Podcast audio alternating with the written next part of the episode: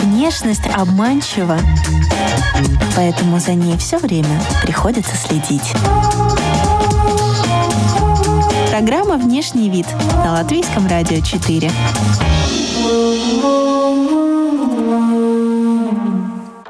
Здравствуйте, дамы и господа. Это программа о красоте и моде «Внешний вид». У микрофона Алиса Орлова. Сегодня в выпуске. Обязательно нужно быть в новой одежде. И в этом году это очень тяжело. Я не считаю, что если я надела, я сразу превратилась в ребенка. Китаяночки, которые живут здесь, в Латвии, они очень переживают, что когда солнце светит, зонтик не достать, потому что на тебя будут люди косо смотреть. Микки Маус и другие изображения на одежде. В чем встретили китайский Новый год? Как выглядит лицо семечком? Японские собаки и их гардероб? И почему не нужно бояться быть забавными? Эти и другие темы в сегодняшнем выпуске.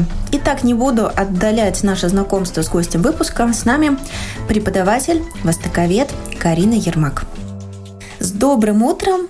Пожалуйста, немного расскажите о себе. Доброе утро. Меня зовут Карина Ермак. Я являюсь преподавателем китайского языка в Латвийском университете, а также являюсь председателем Латвийской ассоциации синологов.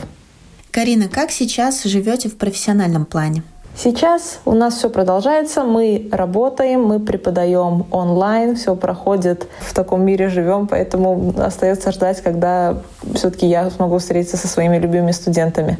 Также я веду Инстаграм, посвященный китайскому языку, китайской культуре, и я очень сейчас вот начала записывать также видео на латышском языке, на русском я уже это делала весной, вот сейчас именно записываю уроки онлайн китайского языка бесплатные, где каждый желающий может зайти на видеоплатформу и послушать и поучиться китайскому. Расскажите, как отмечаете китайский Новый год? Китайский Новый год отмечаю традиционно с семьей.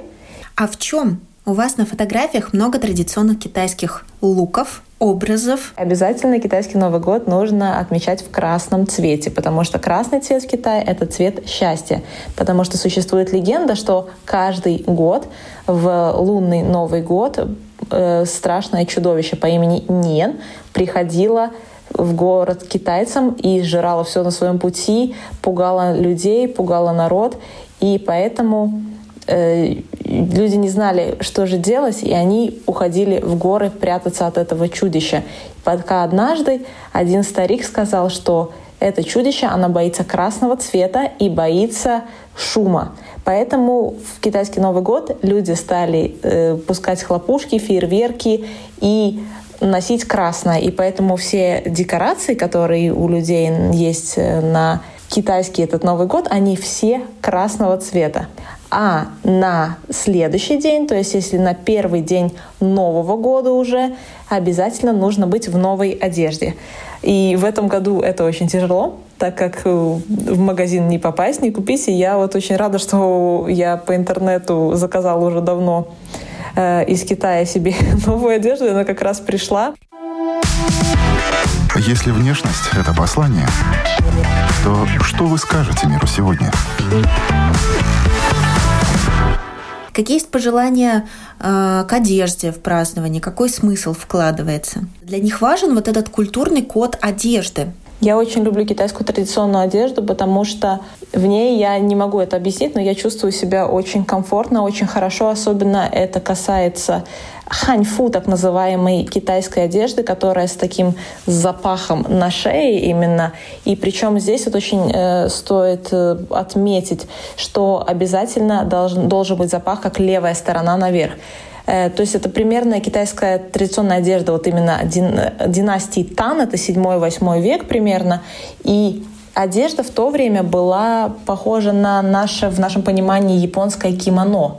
И на самом деле вот эта японская культура, она вся основана на культуре династии Тан. То есть на самом деле это все вот имеет китайские корни. И именно вот к этой династии и к стилю одежды, вот мне это больше всего близко, наверное. Я очень люблю китайских дизайнеров определенных. И когда я в Китае, они, к сожалению, сюда не доставляют.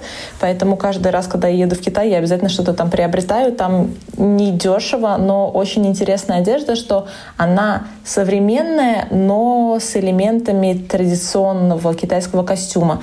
То есть там есть принты с китайскими традиционными классическими рисунками, есть традиционный крой, то есть это все очень интересно.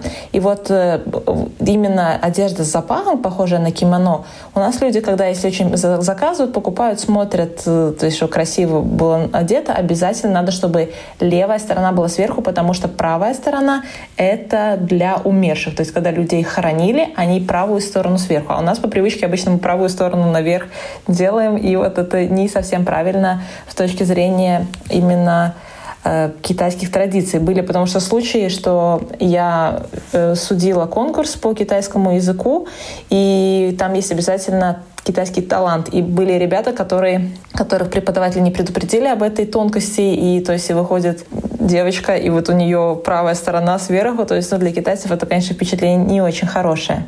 Китайцы вот последний год очень стало модно носить вот именно эти ханьфу, вот эти китайские традиционные наряды, и это очень красиво. Я уже вот сейчас поняла, что я год не была в Китае, то есть в прошлом году, когда я была, очень много молодежи на улице были вот в этих традиционных костюмах, как кимоно, и в Китае там такое множество, их такие красивые они. Китайское традиционное платье в понимании вот западных людей. Обычно все думают о приталенном таком платьице с пуговками на шее. На самом деле это платье называется типао, и оно... Это немножко усовершенствованное маньчжурское платье, потому что последняя династия, династия Цин, она была маньчжурская. То есть в Китае всего живет 56 народностей, и маньчжуры — это одна из них, это не китайцы. То есть во времена китайской истории были такие периоды, когда была Юань, допустим, была монгольская династия, вот была Цин, это маньчжурская династия, и за счет того, что она была последняя, и вот их халаты называли типао, и вот это вошло в понимание западных людей, что это на самом деле китайский костюм. Но нет, он не был таким притальным, но он был цельным куском, у него обязательно была шея и были пуговки. Но у него не было пояса, как вот в китайском традиционном костюме. Поэтому вот это тоже здорово, что сейчас китайцы, они вот вернулись как раз к своему, и что люди смотрят и понимают, что все-таки это китайский костюм, а не тот, что вот этот типао, который привыкли мы видеть. Как они реагируют на культурную апроприацию? По поводу культурной апроприации мне очень трудно сказать. Китайцы, они очень радушный народ, очень такой позитивный, доброжелательный. Есть такое даже слово «жэцин». «Жэцин» — это вот такой любезный, радушный. То есть китайцы, они очень-очень приветливые. Там скажешь ты на китайском «сеси», «спасибо», они сразу будут говорить «Ой, какой у тебя классный китайский язык, ты такой молодец». И поэтому у них нет такого, что «Ой, какой-то неумный иностранец оделся неправильно». Нет. Я посмотрела дораму «Императрица Китая» с актрисой Фань Бинбин. Это самый дорогой сериал за историю китайского кинематографа. Там потрясающие наряды у наложниц. Как думаете, сколько в этом исторического костюма, а сколько... просто фантазии на тему. Очень много элементов взято действительно исторических, именно фасоны, но здесь добавлено очень много ярких таких красок и очень много таких, я бы сказала, сексуальных элементов, которые, в принципе, не были столь приемлемы, то есть было все закрыто. Но вот если смотреть на Фань Бинбин, она вот как раз, то есть у нее декольте достаточно глубокое, что в Китае не было такого, то есть это именно для того, чтобы привлечь зрителя, и им было приятно смотреть на это. Есть ли китайская мода? Какая она? Мода, она циклична, и мне трудно судить именно по азиатской моде, потому что мне всегда это нравилось, и мне не было такого, что какой-то один момент мне нравится, или сейчас модно, я это ношу. У меня всегда вот были предметы какие-то по мере того, как можно было достать. Если я видела что-то с драконом, я всегда покупала. Я видела что-то с иероглифами, я покупала. Поэтому именно китайская, вот эта азиатская, я бы сказала, даже целиком вот эта культура, она у меня в крови. В Китае есть культ милоты? Например, как кавайи в Японии, и в Корее есть такое поведение, манера поведения, называется эгё, если я не ошибаюсь. Как раз про культ милоты, вот это что кавайи, это немножко тоже было раньше, потому что сейчас очень поменялось все. В ту же Японию приезжаешь, и обычно с голубыми там волосами в париках ходят только иностранцы, которые насмотрелись аниме. В Японии такого Нету, я не видела. Даже я была в Токио 2 раза, в том же там Хараджуку, в Синдзюку. Сейчас уже у японок, у них очень такой скандинавский стиль. И кимоно тоже очень красиво они носят именно по праздникам. Причем все зависит от замужняя, незамужняя девушка, возраста ее. И очень интересно, что вот, допустим, мы когда были в Японии с мамой, мы тоже пошли на мастер-класс, выбрали кимоно самые-самые яркие. А потом мы посмотрели, что японки на самом деле в таких ярких цветастых не ходят, они ходят более в однотонных. А по поводу вот каваи или кай, или кё, по-корейски милые вещи, мне кажется, что вот в Азии вот этот плюс, что ты можешь надеть там какую-нибудь, допустим, вот в прошлом году год был мыши, и все китайские бренды начали выпускать, и даже мировые, очень известные люксовые бренды начали выпускать все с Микки Маусами, то есть абсолютно все. И я тоже заказала себе сумку с очень таким известным мировым брендом, потому что они были именно Микки Маусы, это так мило, мне очень понравилось. И мне всегда это нравилась культура, что китайцы, японцы, корейцы, они не боятся быть какими-то смешными или детскими, то есть я, допустим, могу бантик надеть, могу надеть с каким-то принтом маечку, и мне нравится, мне мило, мне кажется, почему бы и нет, потому что жизнь такая, она иногда серая и грустная, и почему бы себя не порадовать, когда себе что-то красивое в одежде, какой-нибудь веселый принт, почему бы и нет, я не считаю, что если я надела, я сразу превратилась в ребенка. Нет, конечно, все должно быть уместно, и смотреть надо на случай, когда ты так одеваешься, и все. Но еще несколько лет назад было, когда я приехала и привезла там себе чехол с Hello Kitty, и у меня жены одноклассников смотрели, что это за детские штуки. А потом у нас это стало модно, и потом сказал кто-то, ага, вот это на самом деле стильно, и все. И все начали носить. Уже не кажется никому, что это детское. Хотя, то есть мне всегда это нравилось, и я не считала, что это что-то какое-то, что я превращусь в ребенка от того, что у меня что-то милое. Нет, мне кажется, это здорово.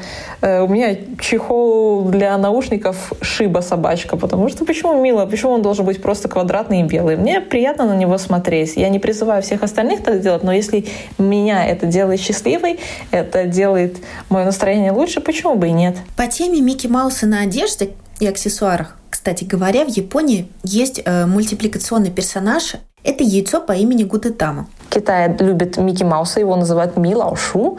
Но есть еще очень популярный персонаж, это Сунь Укун. Это обезьянка такая, кунг-фу обезьянка с палочкой и с большим таким штыком. И ее очень можно увидеть много где, и мультики, и фильмы снимают с ней.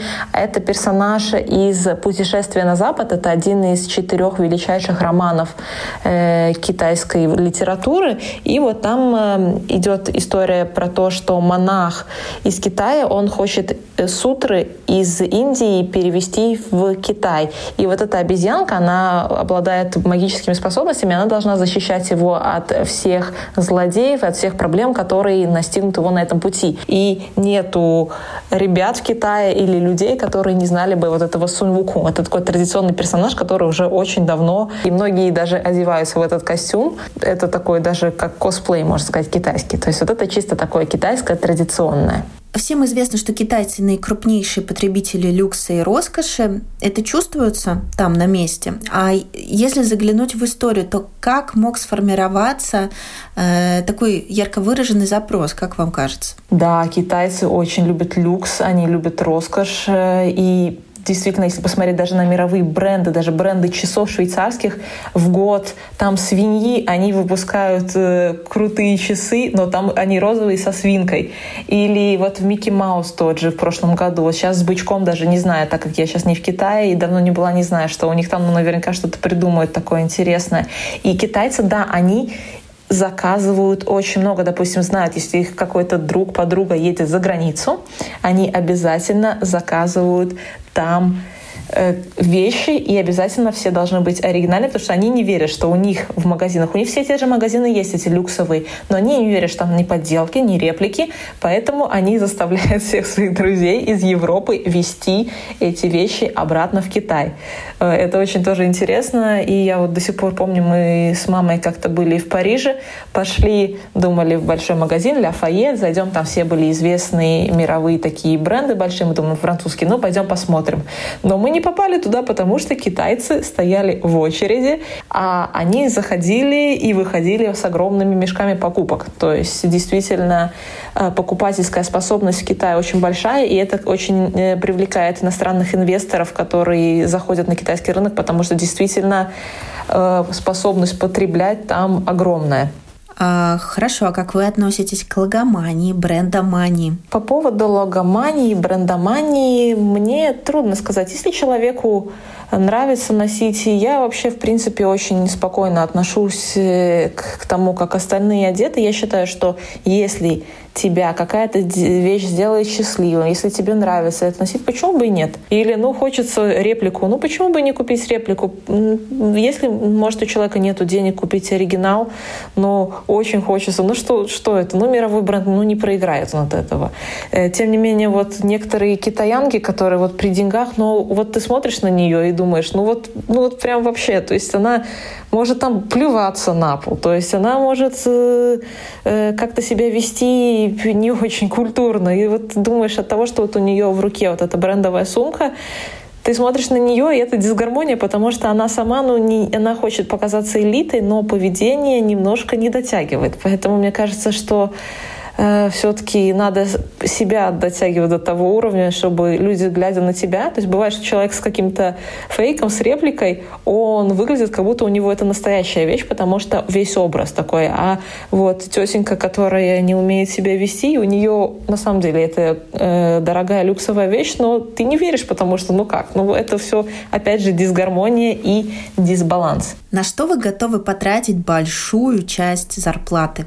Я не готова большую часть зарплаты тратить на вещи. Нет, я, в принципе, никогда не жила в кредит. Меня родители всегда учили, что если ты что-то можешь себе позволить, ты это покупаешь. Не можешь — копи, или тебе это не надо. Поэтому чтобы пойти и спустить всю свою зарплату на что-то, какую-то вещь, нет. То есть я буду думать, я могу отложить, но...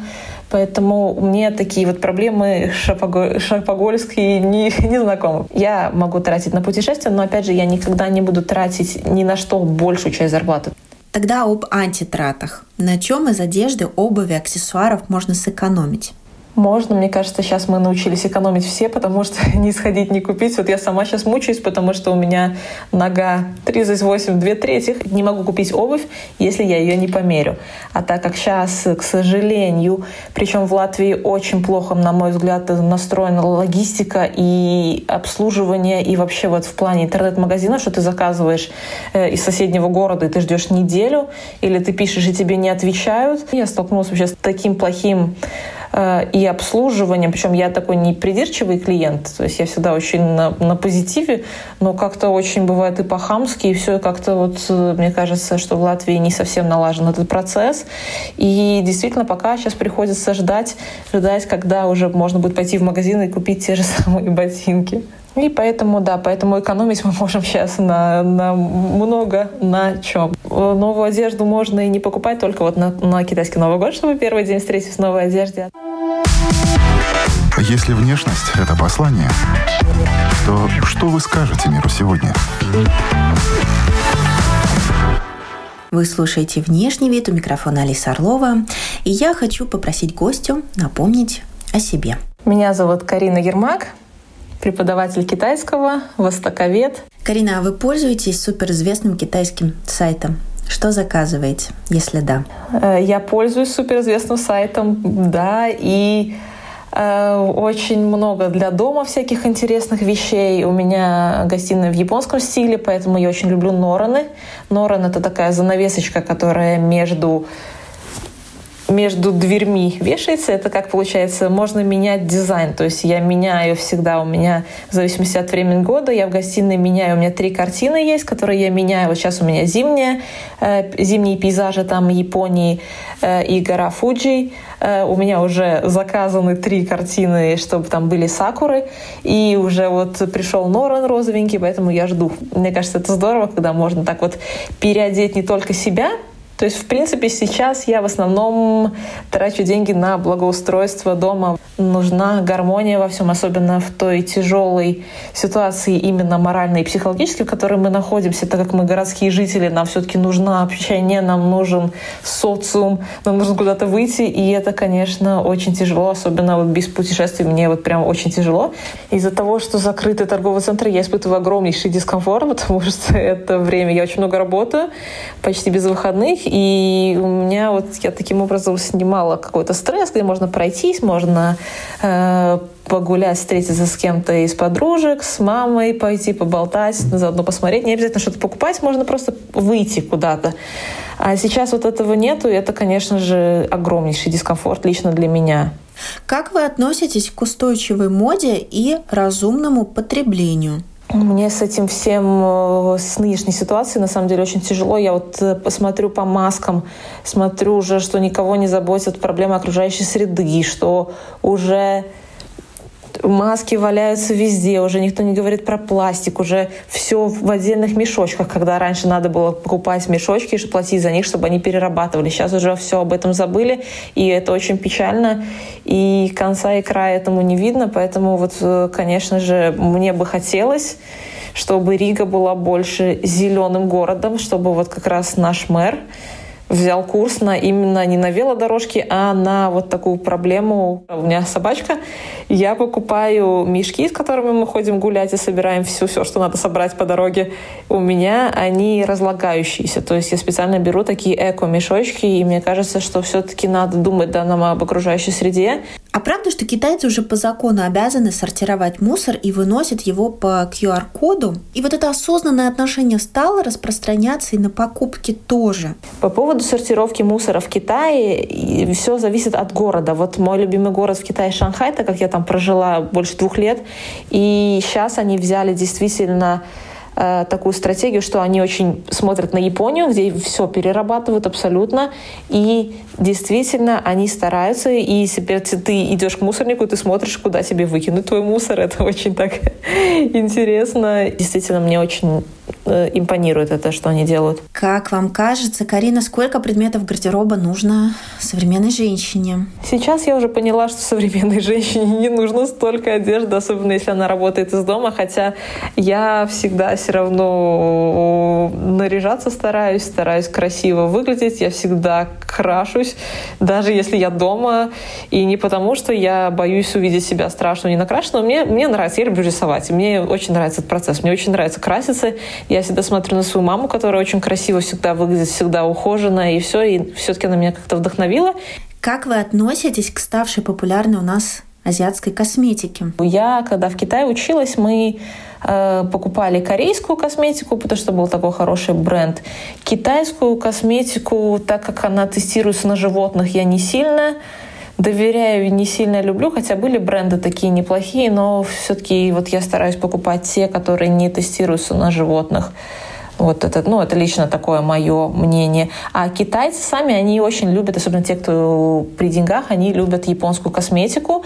И когда вот мы с подружкой, которая живет в Китае, мы поехали в Японию, мы стояли огромную очередь, чтобы купить крем, который стоил там больше 300 евро, ее коллеги. То есть они заказывают огромными партиями, действительно, вот такие вот дорогие средства по уходу за лицом, за телом. И поэтому люди в таких брендовых, люксовых магазинах, то есть там в основном требования, чтобы говорили по-китайски. Поэтому там или китаянки работают, которые в Японии живут или учатся, или японки, которые в совершенстве знают китайский, потому что японки там не закупаются, а китаянки действительно. Из азиатского макияжа я использую макияж бровей. Я брови крашу, и форма бровей у меня чисто азиатская. И как-то вот получилось так, что в прошлом или позапрошлом году была такая специальная аппликация на телефон, где ты можешь сделать себя в костюме одного из китайских народностей. И получилось так, что вот у меня была хань, я выбрала свою любимую китайскую, и вот он немножко, подделает твое лицо. И мне очень понравились эти брови, такие прямые, без углов. И вот я начала рисовать такие брови, и мне прямо с ними комфортно. Да, вот когда я жила в Китае, я очень любила тоже ресницы наклеивать периодически, то есть азиатки так любят. Но в целом, наверное, и так как я еще по одной из моих профессий визажиста, я работала визажистом какое-то время, то есть уже смотрю конкретно по своему лицу, что мне подходит, я уже знаю. Тогда вопрос как человеку, который прекрасно разбирается в искусстве мейкап. Как добивается такого идеального фарфорового цвета лица? По поводу красоты азиатской кожи, это тоже зависит от человека. То есть это именно данные такие. Очень много я видела китайцев, у которых проблемная кожа, акне и все остальное с этим связанное. Поэтому тех девушек, которых мы видим очень часто, это фильтры. Фильтры, причем такая ретушь кожи, что то есть там два разных человека. В плане красоты у них последние годы очень популярна так называемая гуазелен. Гуазелен — это лицо-семечко, то есть они стачивают себе подбородок, нижнюю часть челюсти, именно эти кости, чтобы лицо было узкое, как к челюсти вниз, то есть такое, как семечко, очень такое прямо острое внизу, и еще очень часто закалывают тоже себе филлерами подбородок, чтобы он был острый. И мне рассказывали тоже, что внутренняя Монголия — это регион, где в Китае очень холодно, и были проблемы, что этот филлер, он на морозе замерзал у них в подбородке. Вот такие тоже интересные штуки есть. Но самое главное, что в азиатской кожа, это им нравится, что была она фарфоровая, беленькая, и поэтому все высветляющее, все кремы, даже дезодоранты, отбеливающий эффект. И есть такой миф, что китаянки, они смотрят на европеек и считают, что у нас очень хорошая кожа, и мы такие белые. И есть такой миф у них, что мы белые, потому что мы употребляем в пищу много молока и молочных продуктов. И на самом деле это очень интересно, что на самом деле это никак не связано, но есть такие убеждения у некоторых. И еще некоторые китаянки, они не едят соевый соус, потому что они считают, что от соевого соуса ты можешь потемнеть. И отбеливание — это прям такая у них очень серьезная тема, поэтому с зонтиками все ходят. И китаяночки, которые живут здесь, в Латвии, они очень переживают, что когда солнце светит, зонтик не достать, потому что на тебя будут люди косо смотреть. Соцсеть ТикТок вроде как изобрели в Китае. И суперпопулярный ТикТок повлиял в том числе на мировую моду и тренды. Согласны? Если честно, про поводу ТикТока я не знаю, потому что мне очень не нравится все, что там происходит. И особенно я тоже танцор и преподаватель танцев с большим стажем. И раньше у нас было так, что чтобы какой-то навык наработать, ты работаешь над техникой и так далее. А в ТикТоке это не надо. Ты просто кривляешься и скачешь, и это заходит. И что-то я не совсем поймала эту фишку, поэтому пока, к сожалению, ТикТока у меня нету, поэтому трудно сказать. Но то, что в Китае его изобрели, да, и он там называется не ТикТок, там он называется Douyin. Наметился пандемический тренд покупать хендмейд, поддерживая местных или иностранных дизайнеров. Я покупала из хендмейда, брошки, так как у меня 4 иностранных крови намешано все вместе, и русская, ее, наверное, больше всего, и как-то мне хотелось очень подчеркнуть свою народность, потому что я не считаю, что этого надо стесняться как-то, и я заказала мне несколько матрешечек таких есть, потому что в Китае, 56 народностей, они каждая, ты всегда можешь, я оттуда, то есть поэтому я считаю, что у меня то, что я русская по культуре, и мне хотелось это подчеркнуть, то есть не обижая никого, но то, что эта матрешечка, мне как-то было приятно. А все остальное, на самом деле, то есть и по моде, по латвийской я, к сожалению, ничего не знаю. Я больше на Азию ориентируюсь, смотрю там. Нахождение в замкнутом пространстве и отсутствие впечатлений от поездок провоцируют нас на траты. Что приложить к эмоциональной дыре? Вас бы что порадовало? Мне кажется, чтобы и как-то достигнуть какого-то эмоционального равновесие, очень помогает медитация, причем прослушивание такой спокойной очень музыки со звуками природы, птичками и дыхание. Это очень-очень хорошо успокаивает. И для меня, конечно, животные, потому что животные — это очень-очень всегда большой стрессосниматель. Большие модники, благодаря вам. Мои животные, они огромные модники. Коту я привезла из Японии, у него есть галстук. Причем у меня два кота, два британца. Кот Вильям, мальчик, девочка Юми. И они тоже символизируют гармонию, что вот английское имя, то есть западное, и восточное Юми. Вот они вместе. Юми, конечно, я котов не надеваю. Я не сумасшедший хозяин, который их надевает во всякие разные одежки своих животных и потом снимают видео на ТикТок. Но галстук-то ради прикола я так привезла, пару раз его фотографировал, и он не мешает, он такой для котов, но он очень так интересно выглядит, как джентльмен такой. А вот для собачки, для шибы, так как и шиба — это японская национальная собака, все всегда думают про акиту, но акита живет только в одном регионе, они гигантские. И в Японии, сколько раз я там была, раз 6, если не ошибаюсь, ни одной акиты я не видела, только одного железного казика возле...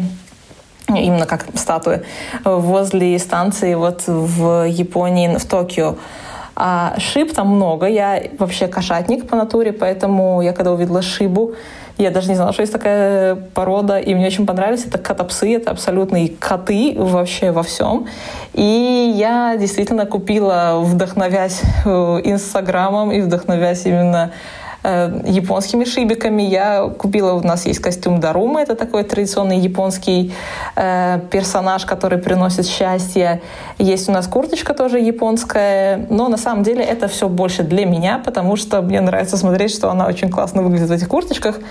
У нас разные шлеечки есть, которые, то есть, надеваются на шею, или там всякие бантики и так далее, но именно одежду там ботинки нет, причем надеваешь на нее куртку, которая специально под эту собаку вшита, то есть она прям приталенная, все хорошо, но у нее включается драма-куин, и она стоит и не двигается вообще, поэтому я не представляю, как люди там ботиночки собакам надевают. То есть вот когда совсем холодно, я именно, наверное, больше надеваю для себя, чтобы смотреть, и чтобы вот у нее живот не пачкался, потому что реагенты сыпят, и я не хочу, чтобы ей был какой-то дискомфорт, если она будет мыться.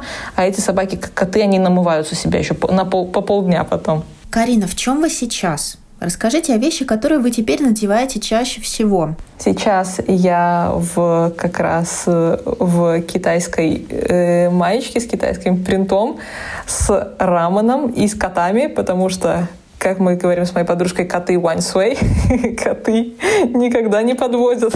И рамен, так как я люблю тоже азиатскую культуру, азиатскую кухню, и я тоже преподаю китайский, мне кажется, что ученикам приятнее на меня смотреть, если у меня что-то позитивное и что-то привлекающее внимание. Если внешность — это послание, то что вы скажете миру сегодня? Я всем желаю, наверное, в будущем году гармонии. Гармония — это самое главное, и душевного спокойствия. Вот просто попробуйте. Вот я действительно недавно для себя тоже это открыла. Я очень увлекаюсь также японской философией. И то вот ичиго ичиэ — это японское такое понятие, что надо ловить момент, который и жить в моменте сейчас. Не думать о прошлом, не думать о будущем. И действительно вот ловить вот тот момент, что вот я сейчас здесь, мне комфортно. Не думать о том, что было что-то. Даже какая-то боль была. Вот у меня брата убили, и это травма со мной на всю жизнь. И я очень стараюсь переключаться и стараюсь вот жить в сегодняшнем моменте, проживать. Не надо думать, вот у меня тоже появился страх там потерять родителей, потому что когда такая вот травма действительно большая. Но вот я начала увлекаться вот этой японской философии, когда ты думаешь, что ты именно сейчас в этом моменте находишься. Потому что, думая о том, что что-то может случиться, тебе портишь теперешний момент. И думая о том, как тяжело было тогда, ты это не исправишь. Но опять ты портишь себе момент, который сейчас у тебя. Поэтому надо стараться вот именно в теперешнем моменте, сегодняшнем жить и наслаждаться им. И тогда совсем по-другому это воспринимается. Живу возле речки, я с собакой гуляю, и когда вот я ставлю на фон себе вот такую спокойную, красивую музыку, ты начинаешь замечать вещи, которые ты в обычной жизни не замечаешь. Ты смотришь, как колышутся травинки на речке, ты смотришь, как летят птицы, как снег падает, там так воробушки на кустах, и снег падает вниз. То есть совсем по-другому идет восприятие этого мира. И вот я желаю всем вот найти эту гармонию с собой, с окружающим миром, с природой, потому что, мне кажется, очень важно. Мы здесь все живем, обращать внимание на природу, на небо, на снег, на животных, на тех же воробушков. Мне кажется, вот это помогает. Чем ближе мы будем к природе, тем легче нам будет, мне кажется, вот преодолеть и пережить этот серьезный момент, потому что мне действительно тоже сейчас тяжело в этом всем стрессе.